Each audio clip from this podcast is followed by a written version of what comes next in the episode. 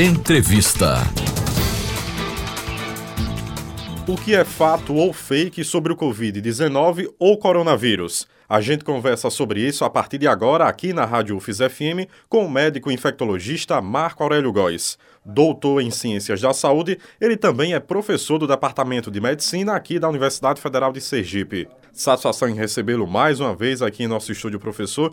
Eu gostaria de saber inicialmente o que é esse novo vírus. Boa tarde. Boa tarde. Então, o coronavírus, não é? Eles são vírus né, que causam doenças né, em mamíferos, principalmente. Esses vírus eles podem causar quadros respiratórios, quadros gastrointestinais, como diarreia. Né? São vírus que já existem né, e já são classificados, mas o grande problema é que a gente tem mutações de vez em quando. E nessas mutações, esses vírus têm conseguido se adaptar ao organismo humano e, a partir daí, causar transmissão interhumana. Né? A gente já teve dois outros coronavírus que se destacaram mundialmente na Arábia Saudita e outro na própria China. A gente já teve né, surtos, só que esses dois surtos eles se localizaram na área de transmissão. Eles não conseguiram passar as fronteiras dos países e das localidades onde aconteceu. Os casos que aconteceram fora do país né, de origem foram casos que se contaminaram no ambiente lá daquele país. Diferente do que a gente tem desse novo coronavírus, esse novo coronavírus 2019, que causa essa doença intitulada a Covid-19. Ele é um vírus que ele conseguiu ter a transmissão local, né? começou tudo com um adoecimento primeiro de pessoas que estavam ali naquele mercado né, de carnes e de frutos do mar, de Wuhan, e depois disso começaram a adoecer familiares dessas pessoas e profissionais de saúde que atenderam essas pessoas. Então, Começou dessa forma o surto e de uma hora para outra a gente já teve um surto comunitário. Então as pessoas já adoeciam lá na cidade, em Wuhan, sem você ter tido história de contato com nenhuma dessas pessoas do mercado.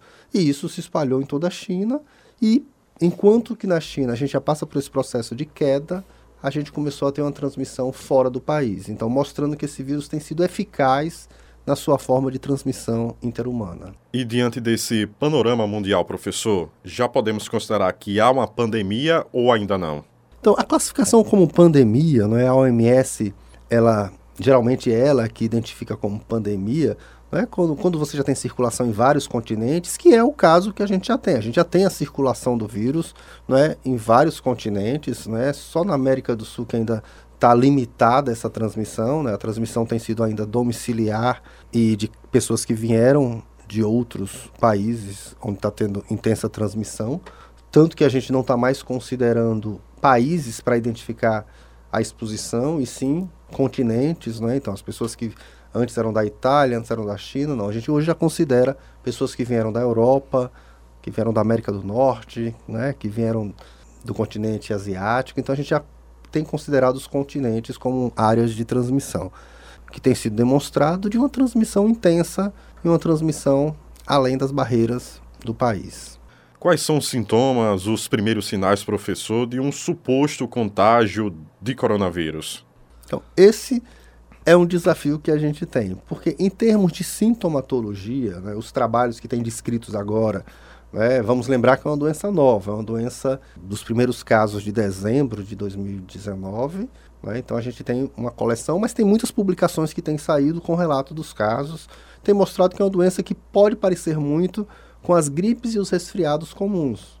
É febre, tosse, mal-estar, pode causar com diarreia alguns, e evoluindo para os casos mais graves, que é o que tem preocupado, que são os casos que evoluem com falta de ar, com a dispneia então, essas pessoas é que preocupam o serviço de saúde, porque essas pessoas precisam de unidades de atendimento intensivo. Então, a gente tem esse cenário de uma doença que se parece com doenças que a gente já circula aqui. O que muda hoje é que a gente não tem a circulação do vírus na comunidade, que a gente identifica esse, a suspeita desse vírus quando a gente vê alguém que veio de uma área de transmissão da doença nos últimos 14 dias, que seria esse período máximo de incubação entre o contato e o adoecimento. E diante disso, professor, quais são os cuidados a tomar nessa situação?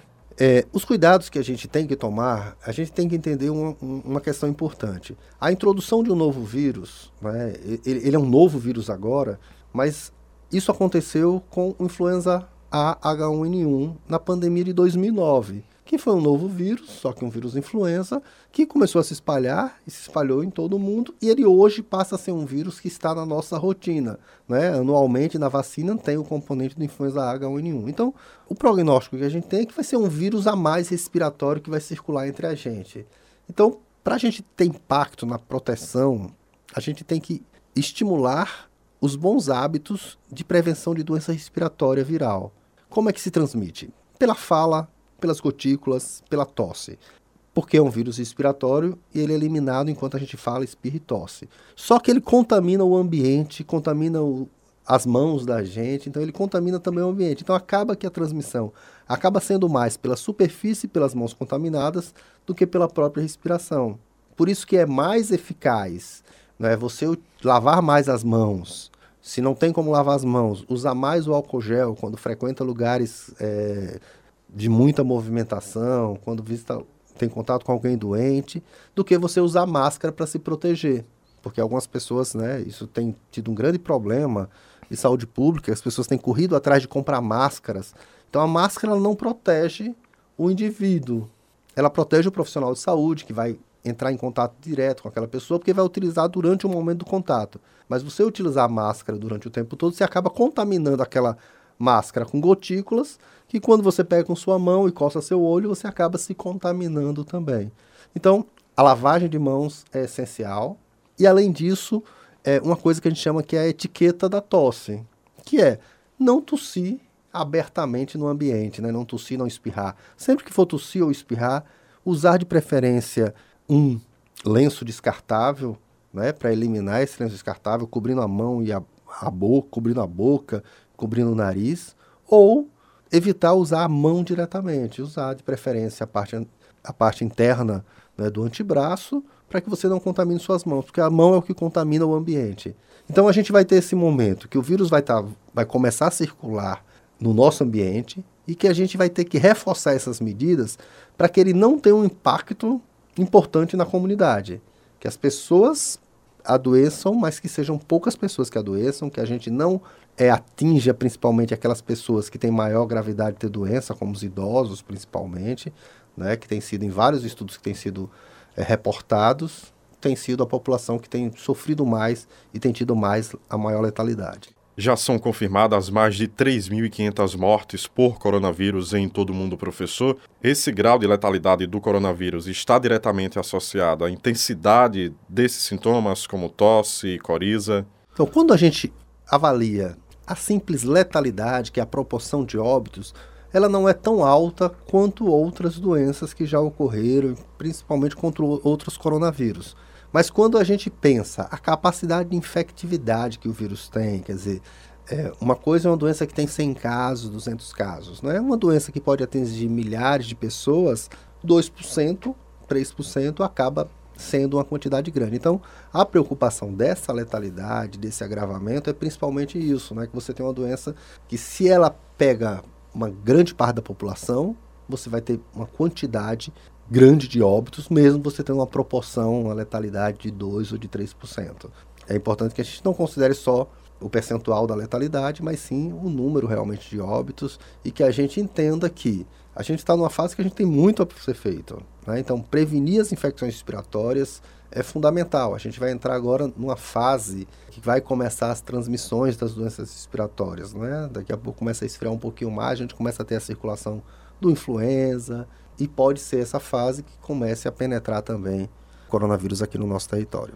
Agora, falando localmente dessa situação, professor, já temos casos confirmados em Alagoas e na Bahia. Sergipe está justamente entre esses dois estados. Isso é motivo de alerta, apesar de serem casos importados? É, são casos importados, então não são casos de fronteira né, que podem ser transmitidos. A tendência, né, e que a gente acredita, é que todos os estados, inclusive Sergipe, devem começar a positivar amostras, principalmente porque, como a área de transmissão ampliou para a Europa inteira, Estados Unidos inteiro, então a gente tem um volume de pessoas, né, de estudantes, né, que fazem intercâmbio, que estão vindo para cá. Então a gente tem esse movimento grande de pessoas e provavelmente a gente deve começar a ter casos positivos de importados. E além dessa importação de casos, né, a gente está numa fase que a gente já tem se preocupado também em tentar identificar, em outros casos de pessoas que não viajaram, mas que estão com alguma gripe grave, que também, quando for processar os exames, né, além de processar para os vírus que a gente processa normalmente, que também a gente encaminha a amostra para processar para o coronavírus, né, porque é uma forma precoce de tentar identificar se o vírus já está circulando no ambiente. E diante do surgimento, da identificação desses sinais, desses sintomas, professor, qual é o procedimento a ser feito pelo próprio paciente? Então, a gente está considerando ainda o suspeito quem vem de área de transmissão nos últimos 14 dias e apresentou sintomas respiratórios como febre, tosse, febre, dor de garganta. Então, essa pessoa entra como um caso suspeito. Isso pode ser leve, como tem sido todos os nossos casos, têm sido casos leves, ou podem ser mais graves, como no Brasil tem um caso que está mais grave, que está internado. Os outros todos estão no domicílio. Identificando, seja no local que for, aquele local tem que notificar imediatamente. Já deve estar preparado, porque já teve reunião com as secretarias, com o SUS, né, com a Secretaria Estadual de Saúde, para organizar como é esse atendimento inicial, que é o isolamento imediato, a coleta da amostra, a amostra, após ser coletada, é levado para o nosso laboratório central, para o LACEN de Sergipe. No LACEN é processado para uma série de vírus respiratórios, né, influenza A, B, vírus essencial, né, para influenza. Se for negativo para todos, essa amostra é encaminhada para a Fiocruz do Rio de Janeiro, onde vai ser, selecion... onde vai ser testado para o coronavírus. É esse processo inicial. Mas a gente já está em um processo né, é, de ampliar esse diagnóstico, né, e talvez os laboratórios em breve, eles já foram pré-chamados, né, já foi feito uma organização com os LACENs, serem chamados para que esse exame seja descentralizado e a gente consiga fazer aqui também em um segundo momento. Mas ainda as amostras são mandadas e assim que tem um resultado é logo divulgado se o caso é confirmado ou descartado. Professor Marco Aurélio Góes, obrigado mais uma vez pelas informações da Rádio UFIS FM. Obrigado também, sempre. E vamos lembrar uma coisa, que é uma doença nova, então essas sempre vai haver alterações ainda. Talvez a gente precise ainda estar tá voltando aqui para atualizar essa doença, como é que ela está, como é que ela vai estar tá no nosso território. Muito obrigado. Josafa Neto para a Rádio UFIS FM.